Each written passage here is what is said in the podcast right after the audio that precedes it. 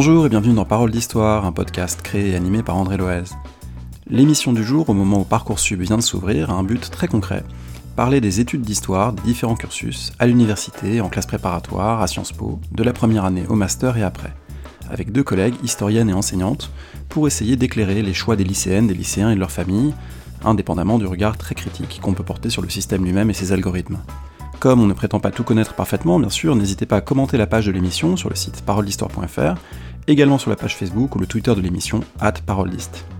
Enfin, ne soyez pas surpris si le son vous paraît décalé à certains moments, un petit problème technique m'a obligé à réenregistrer les questions en espérant que les réponses soient les plus éclairantes possibles. Merci, bon courage si vous êtes concerné par ces choix, et très bonne écoute. Pour parler des études d'histoire, des cursus en histoire, j'ai le plaisir d'être avec Joël Alazar. Bonjour. Bonjour André. Vous êtes professeur d'histoire en classe préparatoire littéraire au lycée Louis-le-Grand à Paris, après avoir longtemps enseigné au lycée Fédère. Et avec Carole Christen, bonjour. Bonjour André. Vous êtes professeur d'histoire contemporaine à l'Université du Havre, après avoir enseigné à l'Université de Lille, également à l'IEP de Paris. Ensemble, on va aborder la question des études d'histoire, des parcours et des filières et des cursus dans les études d'histoire et les études littéraires en lien avec l'histoire. Un moment où Parcoursup vient de débuter, Parcoursup, on sait que c'est quelque chose de compliqué, que ça génère beaucoup d'angoisse chez les élèves de lycée, les familles qui doivent se projeter vers des choix pas toujours lisibles. Donc on va essayer de, débroussailler, de présenter un petit peu ça, euh, en ayant une pensée, donc euh, bah voilà, pour toutes les, personnes qui sont face à ces choix euh, pas simples, pour tous les collègues, notamment professeurs de principaux et principales de, de terminale, qui accompagnent les élèves et euh, évidemment on dit en préambule qu'il n'est pas question euh, pour nous de se substituer euh, à leurs conseils indispensables et plus généralement aux, choix que vont faire les uns et les autres, mais plutôt d'apporter quelques éclairages pour montrer bah, comment ça peut marcher les études d'histoire et puis pour donner aussi envie sans doute d'en faire. Donc ma première question serait pour vous demander bah, finalement qu'est-ce qui fait qu'on peut faire des études d'histoire, qu'est-ce qu'on peut en retirer? Alors l'intérêt de faire des études d'histoire, c'est de permettre d'acquérir ou d'approfondir donc une culture générale, culture générale euh, qui euh, épanouissant euh, pour la personnalité des, étudiantes et des étudiants. Ça permet de développer aussi donc, des compétences génériques qui sont indispensables pour occuper, on en reparlera, différents emplois dans des postes soit responsabilité ou, de, ou, de, cadre intermédiaire. Et puis cette culture générale permet aussi donc de développer un certain nombre de compétences euh, comme l'esprit critique, la capacité à développer un, jugement autonome et à contextualiser des problèmes. Et puis ça développe aussi bah, le, goût et, la volonté finalement d'apprendre tout au long de la vie, il me semble. Cette curiosité intellectuelle, ce goût aussi des lectures, du rapport aux sources, du recul critique, euh, Joël Alazar, vous le transmettez également, mais dans un cursus un peu différent, celui des classes préparatoires littéraires. Moi, j'enseigne également. Et du coup, c'est l'occasion de préciser que euh, dans cette euh, discussion, on va essayer de pas du tout affronter les deux modèles, l'université, les classes préparatoires et même, on en parlera tout à l'heure, les IEP, mais plutôt de montrer les complémentarités. du coup, Joël, en quoi ça consiste ce cursus des classes préparatoires littéraires et l'histoire à l'intérieur? Alors c'est en fait un, enseignement qui repose sur euh, une exigence de pluridisciplinarité. C'est-à-dire qu'on a des élèves qui sont souvent euh, passionnés d'histoire, mais qui vont aussi faire euh, du français. Donc il y a 5 heures d'histoire par semaine en hippocampe, mais il y a aussi 5 heures de français, il y a 4 heures de philo, il y a aussi 4 heures de langue vivante A, 2 heures de langue vivante B. On commence du latin ou du grec qu'on peut abandonner après si on va dans une cagne Lyon. Donc il y a un, voilà, un fond pluridisciplinaire qui est plus important. Euh, les exercices travaillés sont en gros les mêmes euh, qu'à l'université, c'est-à-dire la dissertation que passent tous les étudiants au concours en deuxième année. Et puis euh, pour les spécialistes, mais dès l'hypocagne généralement, on se livre aussi aux commentaires de documents. ce qui n'empêche pas, hein, comme à l'université, qu'on lise beaucoup, qu'on demande des fiches de lecture et d'autres exercices de ce type. Cette interdisciplinarité, il est intéressant de voir que de plus en plus d'universités l'intègrent, elles aussi, dans leur cursus, notamment dans les premières années qui sont parfois euh, pluridisciplinaire. Euh, il y a également des licences humanités qui sont apparues, notamment à Paris-Nanterre, euh, où l'idée que la première année n'est pas uniquement avec une seule discipline, mais qu'on peut, au terme de la première année, commencer à faire un choix, mais que la première année est un peu plus généraliste. Carole Christen. Oui, exactement. Au Havre, la première année est entièrement disciplinaire pour justement permettre aux étudiants de se spécialiser progressivement. Donc, l'histoire est couplée à, la géographie, à l'aménagement ou à la sociologie. Et c'est seulement en deuxième année, en fait, que les étudiants vont se spécialiser soit plus vers l'histoire, soit plus vers la géographie ou la sociologie. Et la troisième année est de plus en plus professionnalisante. On propose justement des stages obligatoires pour euh, faire découvrir aux étudiants les différents métiers et débouchés possibles avec une licence d'histoire, puis voir après, on en reparlera, une maîtrise, un master d'histoire. Parler de licence et de maîtrise, ça peut-être à poser un des points importants du système d'enseignement supérieur français, qui est sa structuration euh, à l'échelle européenne aussi, hein, en 3, 5, 8 années, avec ce système LMD, licence, master, doctorat. Peut-être euh, qu'on peut en, dire un mot pour l'expliquer? Alors après, donc une licence euh, d'histoire de, de 3 ans, les, les, étudiants peuvent s'inscrire donc soit dans un master MEF, dirigé donc vers l'enseignement, soit vers un master recherche, soit vers d'autres masters beaucoup plus professionnalisants, comme des masters archives. Et euh, après donc euh, les deux années de master, euh, les étudiants ont la possibilité de continuer donc la recherche et de faire un doctorat, puisque L'enseignement euh, de l'histoire à l'université euh, se fait par des enseignants-chercheurs qui sont souvent spécialisés. Et euh, donc les enseignements sont proposés par des, enseignants qui font de la recherche, qui continuent à faire de la recherche. Et donc c'est l'enseignement par la recherche. Et l'initiation à la recherche est proposée dès la L2 et encore plus en, L3, en particulier, moi je parle des universités que je connais, l'université de Lille où j'étais auparavant et l'université du Havre, on, propose souvent aux étudiants des ateliers euh, euh, de pratique des sources aux archives municipales, aux archives du monde du travail euh, à Roubaix, pour Lille. Donc l'idée étant très vite quand même d'initier nos étudiants à la recherche alors nous, c'est un système en fait euh, parallèle à l'université. Les étudiants euh, s'inscrivent à l'université en parallèle euh, de leurs cours en hypocagne-cagne et chaque année, ils peuvent avoir 60 CTS, ce qui fait que c'est un système complètement sécurisé. Alors je précise juste ce vocabulaire, comme tout le monde ne le maîtrise pas forcément. ECTS, ça veut dire European Credit Transfer System. C'est le système de, de, transfert de crédit universitaire européen qui est normalisé à l'échelle de l'Union européenne et qui veut dire que chaque année d'études correspond à 60 crédits, donc valider un semestre, c'est 30 crédits, valider une première année, c'est 60 crédits, et ça fonctionne euh, dans tout le système d'enseignement supérieur. Ça veut dire que si vous faites, par exemple, une hypocagne et une cagne, vous avez 60 plus 60, 120 crédits. C'est euh, la même chose que si vous avez fait une L1 et une L2, et du coup, il y a des passerelles, et on peut passer euh, d'un lieu à un autre de ce point de vue-là. Oui, et on peut même refaire sa cagne en fait quand on est passé très près du concours et avoir 60 crédits en plus, aller directement au master. Je prolonge un petit peu cette idée des enseignants-chercheurs pour dire qu'il euh, y a une logique finalement euh, comparable d'ailleurs à la fac en prépa, qui est un peu une logique d'entonnoir des enseignements, c'est-à-dire qu'on commence avec quelque chose souvent qui est assez généraliste, les premières années, et c'est vrai à la fac, c'est vrai aussi en Hippocane, c'est souvent des cours d'introduction, des cours assez généralistes du style euh, histoire de l'Europe au 19e, histoire de la France moderne, etc. Et puis les années suivantes, en L2, en L3, l'année de Cagne en prépa avec un programme de concours, avec aussi un choix de spécialité, histoire, philo, lettres, etc. On commence à se spécialiser spécialiser davantage avec des cours qui sont plus précis, et puis on arrive au moment du master où là, on va vraiment aller vers des choses qui vous intéressent particulièrement parce qu'on s'est orienté vers l'histoire antique, vers l'histoire euh, du monde du travail contemporain, etc. etc. Autrement dit, euh, il y a une progressivité qui fait qu'on peut s'orienter progressivement en débutant par des premières années plutôt euh, généralistes. Oui, et, finalement, même dès la, L2 et encore plus la L3, euh, il y a un catalogue d'options hein, qui permet aux étudiants de se spécialiser assez tôt. Hein. Euh, si les, quatre grandes périodes sont bien sûr euh, étudiées en licence, on voit très bien en, L3 les étudiants qui vont plus faire un master en histoire contemporaine ou en histoire ancienne. donc la spécialisation, on peut dire qu'elle se met en route assez rapidement dès la L2 et plus encore en L3. Alors, Parfois, certains étudiants peuvent tout à fait faire un, master euh, dans une période donnée, et puis après, en doctorat, se réorienter. on en connaît. Hein. Oui, oui, tout à fait. C'est pas euh, finalement la, logique euh, des études à l'université.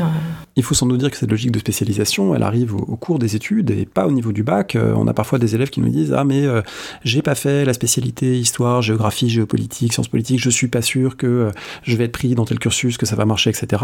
Il faut sans doute dire que pour les études d'histoire, les études littéraires avec de l'histoire, c'est probablement au niveau du bac pas un critère majeur.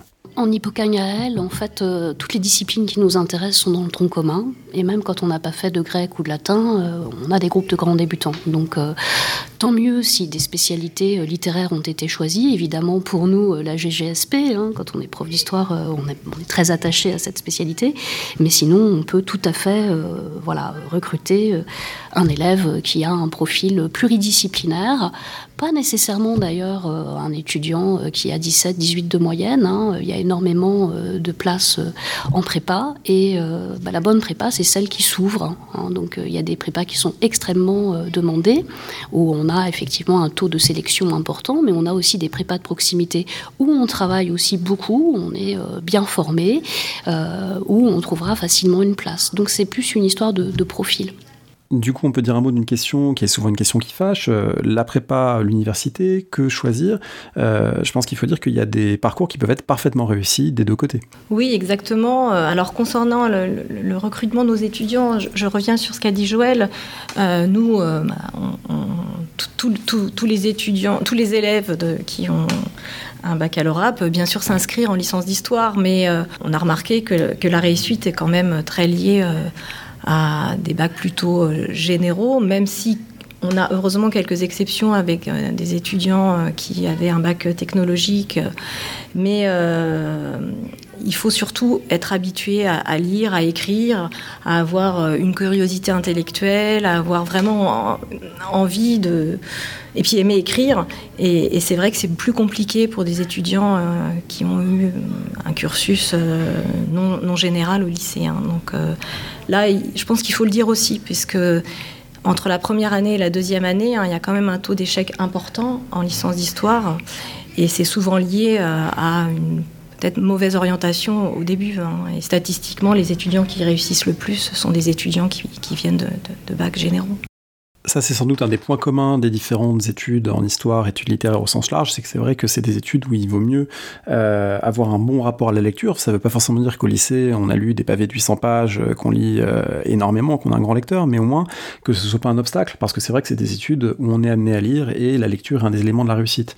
Parmi les éléments du choix entre la prépa et la fac, il faut aussi sans doute dire qu'il y a un degré différent d'encadrement, d'autonomie, des groupes plus encadrés avec une structure lycée, groupe, classe plus intense du point de vue du rythme en prépa et plus d'autonomie, euh, un peu plus de temps euh, au niveau euh, des horaires et au niveau du rythme à la fac, mais évidemment ça peut correspondre à des profils différents, à des choix différents.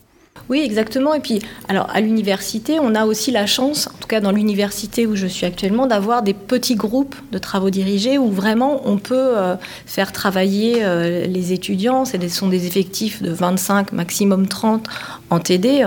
Et donc, ça permet euh, d'avoir quand même un suivi pédagogique euh, pour chaque étudiant. Mais effectivement, hein, s'inscrire dans à l'université, ça nécessite euh, d'être quand même très autonome, euh, vraiment une exigence. voilà, d'être prêt à l'apprendre, une discipline et une exigence, hein, puisque l'assiduité. Alors, même si dans les travaux dirigés, justement, il y a un vrai contrôle de l'assiduité, hein, il y a un vrai suivi individualisé, dans, les cours magistraux, non, et donc c'est plus compliqué si on, ne s'astreint pas à une certaine euh, exigence nous, on est dans le cadre d'un lycée, donc euh, on est une structure euh, plus cadrante, hein, et ça ne convient pas euh, d'ailleurs forcément à tous les étudiants. On essaie de, développer, de cultiver l'autonomie hein, progressivement, évidemment. Et je reviens tout à l'heure sur la lecture, hein, parce qu'il ne faudrait pas que nos jeunes pousses de terminale prennent peur, ou leurs parents.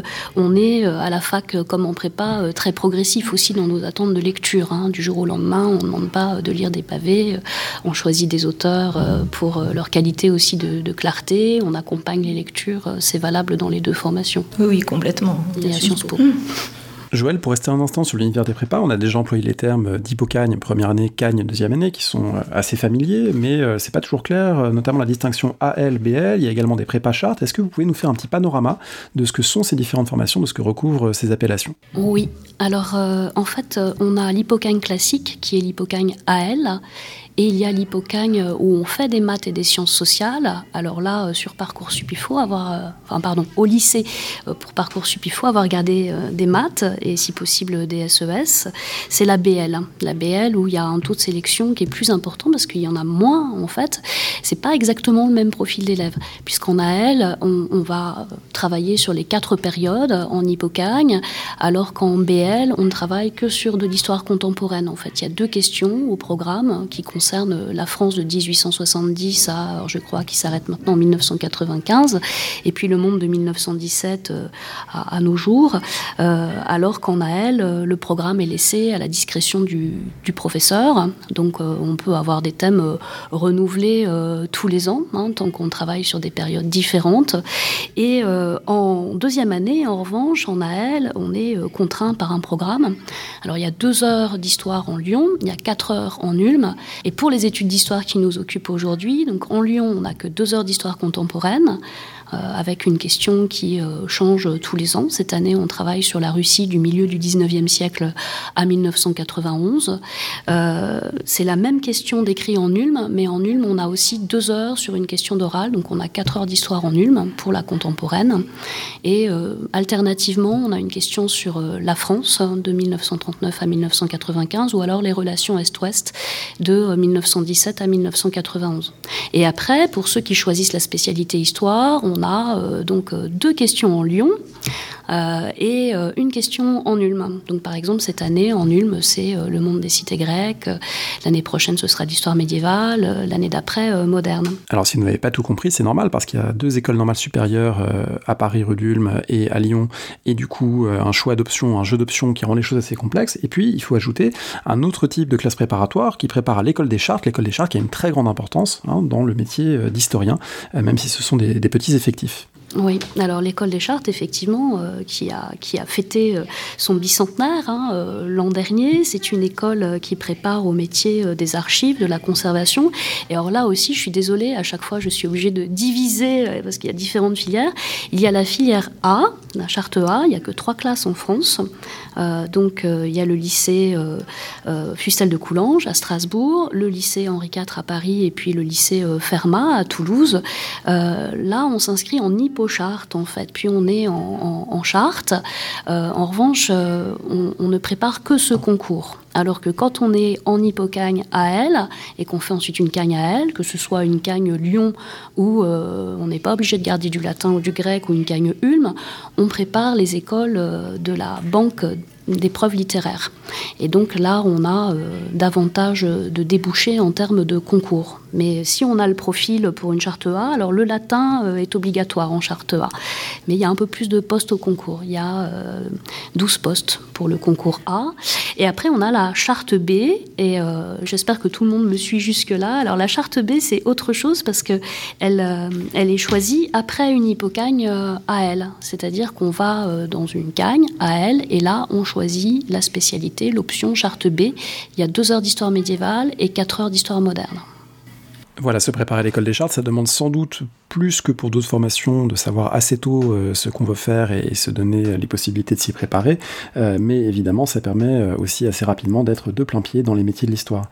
Alors il y a un dernier pôle de ces études littéraires en lien avec l'histoire qu'il faut évoquer, c'est Sciences Po. On a beaucoup d'élèves de terminale ou de première année d'ailleurs qui sont souvent fascinés par ce terme qui dit Sciences Po, j'aimerais entrer à Sciences Po, je voudrais faire Sciences Po, sans toujours savoir ce que ça recouvre, sans toujours connaître aussi la complexité du système, parce qu'il y a en fait Sciences Po Paris, mais également des IEP, Instituts d'études politiques de province, qui n'ont pas tous le même mode d'accès, qui n'ont pas tous le même fonctionnement. Donc, est-ce qu'on peut euh, les présenter? Vous y avez toutes les deux enseigné. Oui, euh, effectivement. Donc à Sciences Po Paris, on peut intégrer Sciences Po Paris euh, juste après le baccalauréat, alors que dans les concours communs des 7 IEP de province, on peut l'intégrer bah, soit après le baccalauréat, soit euh, après avoir fait une hypocagne ou même une première année de, licence en fait. Et, euh, et, puis on peut toujours aussi, il y, a, très peu de places, mais il y a quand même quelques places. On peut présenter aussi le concours euh, après une L3. Et bien sûr, après en, master, on peut tout à fait postuler un master aussi bien à Sciences Po Paris que dans les IEP de province. Voilà, donc il faut sans doute dire à ceux et celles qui nous écoutent qu'il y a différentes manières et différents moments pour intégrer ces IEP, à bac 0 pour Sciences Po Paris, avec des formalités, un dossier qui se déroule, je crois, cette année au mois de mai, mais également après une première année et après une licence, donc ça peut être à, différents moments. Alors Sciences Po, ça a du prestige, Sciences Po, c'est lié aussi à une certaine place dans la culture politique française parce que beaucoup de nos élites euh, y sont passées. Euh, mais il faut dire que l'histoire, il y a une particulière, mais c'est pas toute l'histoire. Oui, et puis euh, limité à l'histoire contemporaine. Hein, hein, donc euh, on n'a pas, on n'a pas euh, voilà l'ampleur chronologique qu'on peut qu'on peut avoir dans, dans, nos formations à l'université ou en classe préparatoire. c'est un modèle pédagogique aussi un peu un peu différent, hein, qui repose souvent sur une, une articulation entre cours magistral et puis conférences de méthode. Là, qui reprend finalement le, modèle un petit peu universitaire. Hein. le modèle universitaire. Mais ce qui est très important, parce que c'est vrai qu'il y a énormément de premières, de terminales qui, rêvent d'intégrer Sciences Po, et c'est très dur pour eux euh, quand ils nous arrivent en première année. En Hippocagne, on en a plein hein, qui viennent et en fait euh, qui espéraient avoir, avoir Sciences Po, c'est de leur rappeler qu'effectivement, il y a mille et une manières de rentrer, euh, que ce soit à Sciences Po Paris ou dans les IEP. Hein. On a énormément de, de cagneux qui rentrent dans un IEP à Sciences Po, parfois après avoir cubé euh, leur cagne. Euh, voilà, ils retentent. Et en fait, le, ils, sont, ils sont pris au moment où ils sont prêts euh, à, mieux suivre. Donc, quand ils réussissent pas tout de suite, il faut se dire que voilà, rien n'est perdu et que quand ils arriveront à rentrer dans, dans une de ces écoles, ils seront mieux préparés et, et, prêts à suivre le cursus aussi. Et du coup, c'est peut-être bien de dire aussi à ceux et celles qui nous écoutent que c'est important euh, voilà, d'aller se documenter euh, sur les différentes formations qu'on voudrait suivre euh, au moment de faire ses vœux Parcoursup, parce que si par exemple on n'a pas du tout envie de faire d'histoire ancienne, médiévale et moderne, il faut sans doute pas aller à la fac d'histoire.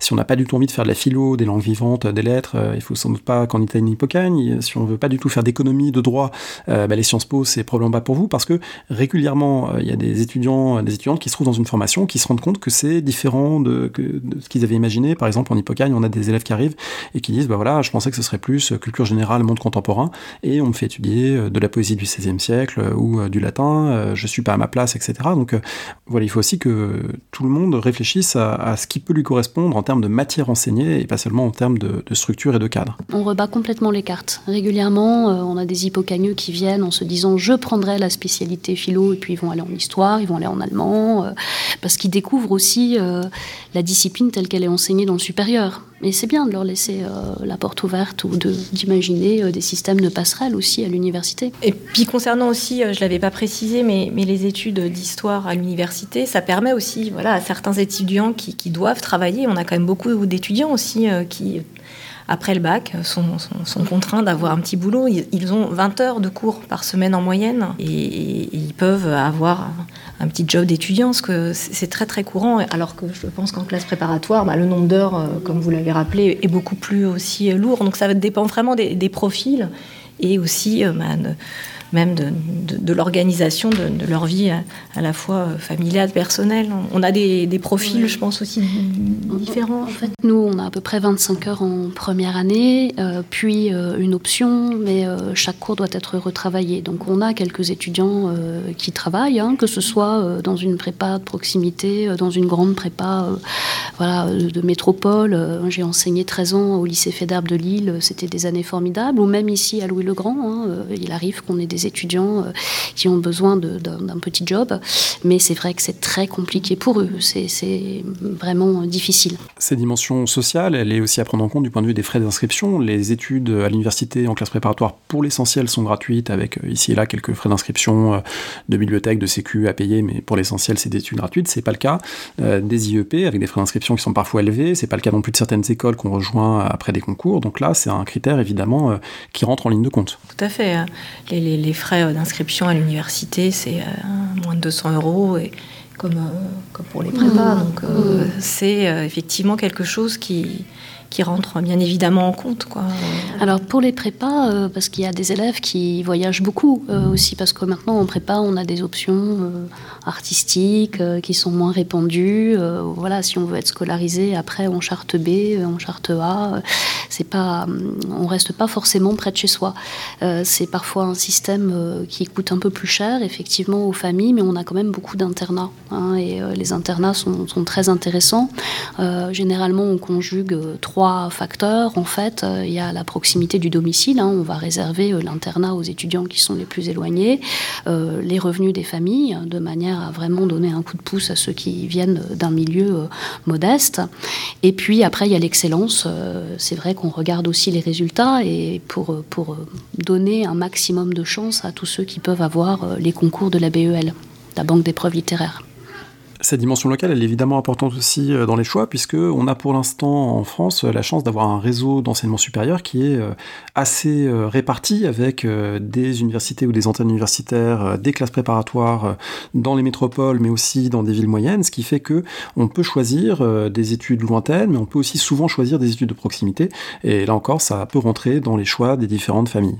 Ah oui, oui tout, à fait. Hein. L'université donc du Havre où j'ai été recrutée au 1er septembre, est une petite université, mais euh, qui permet justement aux étudiants à vrai euh, de ne pas aller à Caen ou à Rouen, qui sont des universités bah, beaucoup plus anciennes, mais qui sont aussi plus loin, qui engendrent des coûts pour les familles. Et, puis, comme on est une petite université, c'est ce que on a vraiment des contacts très très individualisés avec les étudiants. Moi, c'est quelque chose, un climat familial ça dépend aussi du profil euh, psychologique euh, de l'élève. Euh, on a des étudiants qui ont besoin d'être près de leur famille, de ne pas quitter leur chat, leurs amis, même s'ils peuvent se retrouver après le week-end. Et puis il y a ceux qui, très important, les chats, on le sait tous. Et il y a aussi des étudiants qui, ont envie de, voyager, de, prendre un peu l'air, parce que chez eux, les conditions d'études ne sont pas nécessairement optimales. Hein, quand on a des petits frères, des petites sœurs, voilà, pour connaître aussi euh, d'autres métropoles, euh, la grande ville. À Louis-le-Grand, par exemple, on a 80% d'élèves qui ne sont pas euh, parisiens ni franciliens, qui viennent vraiment de, de province et de lycées qui sont parfois très modestes. Hein. Il ne faut pas, surtout pas se dire qu'en fonction du lycée, si on vient d'un lycée qui n'est pas très connu ou d'un lycée qui est réputé difficile, on soit barré pour la classe préparatoire. Pas du tout. Hein. Un point peut-être sur une formation spécifique, mais qui relève aussi du périmètre euh, dont on parle, je pense euh, à l'école du Louvre. Joël, est-ce que vous pouvez nous en dire un mot? L'école du Louvre, c'est vrai qu'on a beaucoup d'étudiants qui viennent euh, en classe prépa pour l'école du Louvre, alors notamment dans les prépas où on a l'option, la spécialité histoire des arts. On dit histoire des arts et pas histoire de l'art hein, on, prépa.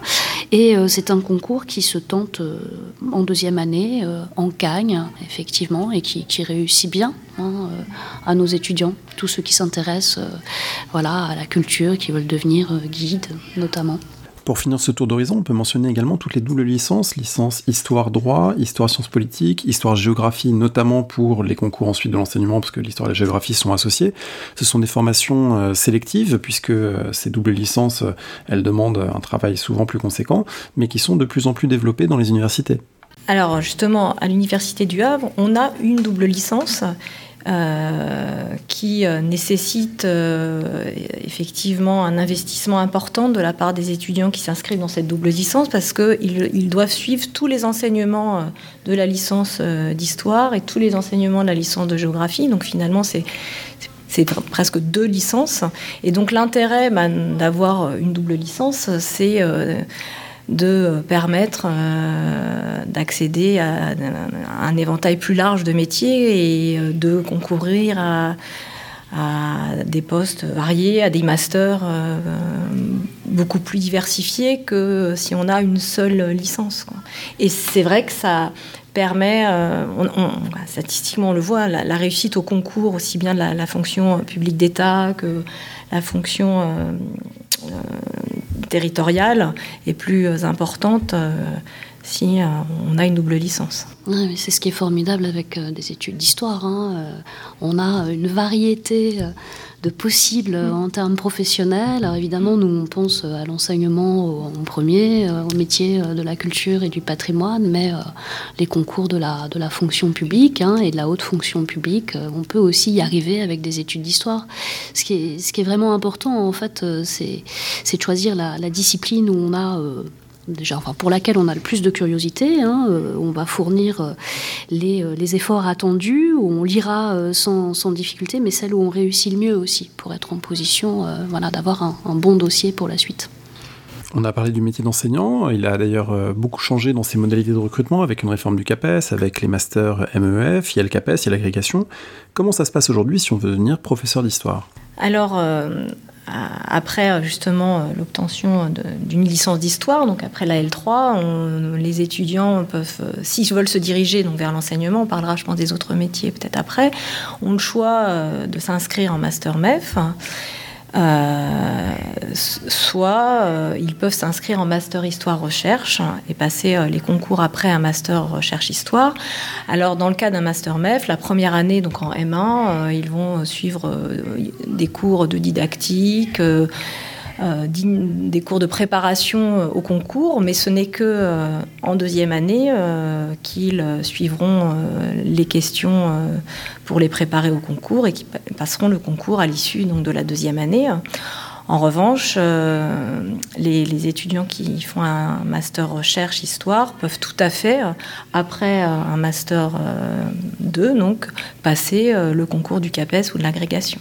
Joël, on peut peut-être rappeler que le CAPES et l'agrégation, ce sont deux concours pour devenir enseignant, mais qui ne sont pas exactement identiques. Il y a une différence euh, très concrète, c'est que le, professeur certifié euh, doit 18 euh, heures, donc celui qui a obtenu le, CAPES, le professeur agrégé 15 heures, donc généralement ça se traduit par une classe en moins. et puis il y a une différence de, de traitement, alors qui au début est assez faible, mais qui augmente au fil des années. Euh, donc on est euh, légèrement mieux payé, euh, enfin mieux payé quand on est agrégé plutôt que certifié.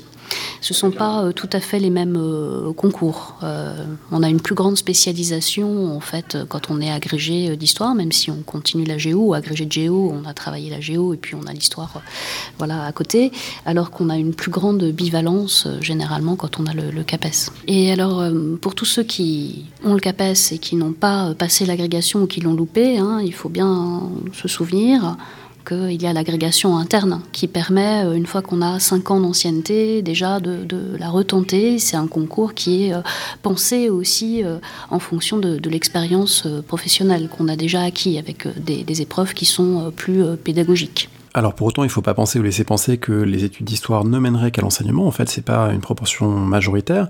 il existe en fait une diversité de métiers, notamment à travers une série de masters professionnalisants. Carole Christen. Oui, et euh, d'ailleurs, nous, euh, à l'Université du Havre, en L3, on, a une dimension très professionnalisante en proposant deux parcours différenciés donc en L3 pour les étudiants qui dirigeraient plus donc, vers les métiers de l'enseignement dont on vient de parler, et pour ceux qui, en revanche, préféreraient les métiers euh, liés au patrimoine, au tourisme ou même à la culture en général. Et donc, pour ces métiers, il y a tout un éventail de masters différents concernant euh, bah, soit les, métiers du livre, les métiers de la culture, les métiers d'archives. Alors je vais reprendre euh, une université que je, connais bien puisque j'y ai passé 13 ans, donc euh, à l'université de Lille où le master archives et monde du travail, pardon, qui a été euh, créé euh, par Mathieu de Oliveira, attire justement un recrutement national et le, taux d'employabilité des étudiants qui ont fait ce master est assez important. Donc effectivement, et puis il y a aussi le journalisme. On n'a pas évoqué aussi les métiers du journalisme. On a pas mal d'étudiants en histoire hein, qui passent aussi le, concours de journalisme. Et même certaines universités ont des conventions avec des écoles de journalisme. Il y a 14, 14 euh, écoles de, journalisme et euh, effectivement c'est aussi un, un, débouché. Hein. Alors nous, en, en, Cagne, les, étudiants euh, passent évidemment les épreuves des concours de Normal Sup, hein, donc de l'ENS Ulm ou de l'ENS mais quand ils s'inscrivent, ils peuvent s'inscrire aussi pour d'autres écoles. Et pourquoi je reviens à ça? Parce qu'il y a justement une diversité de débouchés énorme. Donc par exemple, pour un étudiant qui a choisi de travailler plus particulièrement l'histoire-géographie, qui est spécialiste d'histoire-géographie, il peut tenter aussi les écoles de management, et pas seulement sur les parcours culturels. On est parfois étonné. On a des élèves qui, après 3 ou 4 ans, ont suivi un cursus qui les fait travailler dans la finance, alors que nous, on les imaginait pas du tout de ce côté-là. Euh, évidemment, euh, les IEP, avec euh, tout, tout leur champ hein, de, de, métiers proposés. on peut même tenter le concours de l'ESM Saint-Cyr. Alors, il faut être sportif parce qu'il y a des épreuves sportives, mais voilà, tout est, tout est ouvert en termes d'horizon professionnel. Oui, puis quand on a, on a évoqué aussi les, les, le master MEF tout à l'heure, on n'a pas parlé finalement aussi du premier degré, parce qu'on a quand même pas mal de nos étudiantes et de nos étudiants aussi qui se dirigent hein, vers le concours de professeurs des écoles, et il ne faut pas l'oublier aussi. Effectivement, les études d'histoire permettent aussi de préparer les concours de professeurs des écoles, comme une autre série de concours de la fonction publique. On peut peut-être en dire un mot. Euh, alors, euh, parmi les concours de... Donc, donc il, y a, y, a les concours administratifs, donc comme je l'ai dit, de la fonction publique d'État. Alors, à la fois, je ne vais peut-être pas rentrer dans les détails catégorie A ou catégorie B. Hein. Donc, certains... Euh, donneront euh, une responsabilité plus importante que d'autres, une fonction d'encadrement plus, plus importante que d'autres. Euh, par exemple, il y a le concours pour être chargé d'études documentaires. Euh, ou là c'est un concours de catégorie B pour être secrétaire de docu documentaire. Et il y a aussi donc les concours de la fonction territoriale. Euh, pour être attaché par exemple de conservation de patrimoine ou assistant de conservation ou pour diriger euh, des archives municipales ou euh, un, ou un service d'archives lié à une bibliothèque municipale. Donc il y a un éventail de, métiers et donc de concours de la fonction publique important. Et puis il y a aussi des emplois, pas seulement dans, dans la fonction publique, mais aussi dans le privé. Hein. Euh, les métiers euh, archivistiques hein, qu'on qu intègre souvent avec euh, justement un, une licence d'histoire permettent aussi de travailler dans, des sociétés dans le privé comme les banques qui de plus en plus hein, ont recours à des archivistes. On a beaucoup de, spécialistes d'histoire géo en fait qui après intègrent un IEP ou Sciences Po et euh, qui rejoignent d'une manière ou d'une autre une préparation à ces concours et notamment en allant euh, vers les masters d'affaires publiques. Et euh, donc euh, où là ils doivent faire du droit euh, intensément mais euh, ça fonctionne plutôt bien pour, euh, les concours de la, haute fonction publique hein, euh, pour, euh, l'ENA par exemple euh, d'avoir une culture humaniste euh, littéraire d'avoir fait de l'histoire géographie euh, c'est vraiment un plus hein, euh, dans l'épreuve de culture euh, contemporaine. Euh, alors l'ENA n'existe plus, hein, elle, est, remplacée par l'INSP, mais on peut imaginer que ce type de profil sera aussi valorisé. J'allais en parler. Et puis les bibliothèques aussi. On n'a pas finalement, j'ai surtout, on a surtout évoqué les archives, mais effectivement, il y a tous les métiers aussi du livre en général hein, et liés aux bibliothèques. Euh, et puis, euh, on n'a pas non plus parlé, mais c'est aussi lié à l'enseignement, euh, au, au, métier d'enseignant-chercheur finalement. Pareil pour les guides conférenciers aussi, en fait. Il y a tout un panel de métiers divers et variés pour être chargé d'action culturelle, effectivement, médiateur culturel, dans des grandes bibliothèques, dans, dans des collectivités territoriales, dans dans... Puis on n'a pas non plus évoqué, alors il n'y a pas énormément de place, mais aussi euh, pour rentrer à, à l'ENSIM. Ouais, j'étais en train de... Ouais, les, euh, à l'école nationale euh, euh, d'information et des sciences des bibliothèques, sciences supérieures d'information et des bibliothèques. Et là aussi, ce sont souvent des, des étudiants qui ont suivi un, un cursus ouais. d'histoire. Comme l'INP, l'Institut national du patrimoine. Exactement. Il y a des spécialités euh, après qu'on choisit des, des, des options. Euh, et là aussi, hein, nos, nos, étudiants euh, d'histoire sont, sont bien placés. Quel conseil on donne finalement à ceux et celles qui nous écoutent pour bien préparer ce passage à l'enseignement supérieur, en dehors évidemment du fait d'avoir son bac? Lire. lire, à lire et, euh, et continuer à, nourrir sa curiosité, voilà, en s'intéressant très largement hein, à, l'air du temps, aux publications. Et puis pour pour les prépas, j'aimerais signaler quand même le, site prépalittéraire.fr, hein, tout collé, c'est le site de la PPLS, qui est l'association des professeurs de lettres supérieures. Vous allez trouver des cartes hein, donc sur les, les prépas AL, BL. Vous saurez aussi quelles sont les, options, les spécialités de chaque prépa. Et puis je pense qu'il faut, euh, c'est rendu compliqué à cause du Covid, à cause de, l'épidémie, mais il faut aller voir les locaux, se déplacer, aller au maximum aux portes ouvertes. Il y a aussi des portes ouvertes numériques et puis rentrer en contact aussi avec nos élèves. Il y a un, grand nombre de, d'images à déconstruire sur la prépa. On se représente souvent euh, la prépa comme euh, un univers semi-carcéral. non, en fait, nos étudiants ont beaucoup de liberté. Euh, semi seulement, voilà. Donc euh, déplacez-vous, allez voir, allez voir les, les, prépas euh, dans lesquels vous allez postuler pour vérifier voilà, que les lieux vous semblent sympathiques, vous plaisent, que vous pourrez vous engager dans, des études qui vont être exigeantes, hein, certes, mais que vous allez vous dépasser, pour vous projeter aussi, pour vous préparer à ces études supérieures. Et bah, pour, le, pour euh, les études à l'université, il faut penser aussi à regarder justement les masters, hein, voir euh, quel type de master euh, intéresserait plutôt tel ou tel profil. et regarder aussi justement les, différentes options, les différentes spécialités. regarder aussi l'équipe finalement des enseignants-chercheurs qui travaillent sur telle ou telle thématique, si on se projette dans des études vraiment plus longues vers la recherche. Et euh, concernant aussi euh, d'autres métiers que ceux de l'enseignement, bah, il y a aussi des sites pour, qui recensent aussi tous les métiers liés aux archives. Hein. Euh, il y a le site de l'Association des archivistes français qui propose justement aussi un panorama complet de toutes les formations. Et je pense que c'est bien de, les regarder. Quoi. Mais effectivement, euh, comme, comme euh, l'a dit Joël, la lecture est essentielle quand on se dirige vers des études d'histoire, la curiosité, et puis aussi s'intéresser à l'actualité. Euh. Et puis continuer à travailler les langues. voilà, évidemment, quand on va en prépa, il y en a, mais aussi à l'université pour pouvoir lire dans d'autres langues. Donc écouter regarder des films en VO, euh, ne, pas hésiter à cultiver euh, ces compétences qu'on a commencé à travailler au, collège et au lycée. Et puis on, ne l'a pas évoqué parce que, mais euh, à l'université on peut aussi faire un semestre à l'étranger en L3. Il y a cette possibilité justement de, partir. Mmh, oui, nous souvent c'est après la cagne, dans le cadre d'Erasmus en fait. Mmh. Alors moi je donnerais un dernier conseil qui est d'en parler de ses choix, d'en parler à ses profs, d'en parler à ses proches, d'en parler à sa famille, d'en parler à des amis qui sont déjà dans le supérieur, euh, voilà, de multiplier les échanges, y compris, pourquoi pas sur les réseaux sociaux, c'est plus simple aujourd'hui de contacter un certain nombre de gens, d'aller voir les différents sites, euh, évidemment, voilà, de multiplier les contacts pour faire euh, les meilleures décisions possibles dans ce moment, le choix pas simple. Merci à toutes les deux. Merci André. Merci beaucoup André. Et bon courage à tout le monde pour ses vœux.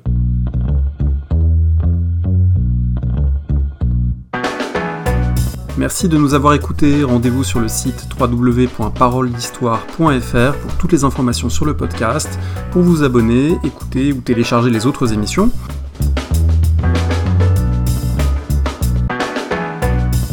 La discussion se poursuit aussi en ligne, notamment sur Twitter. Vous pouvez poser des questions at paroledist et à bientôt pour un prochain épisode.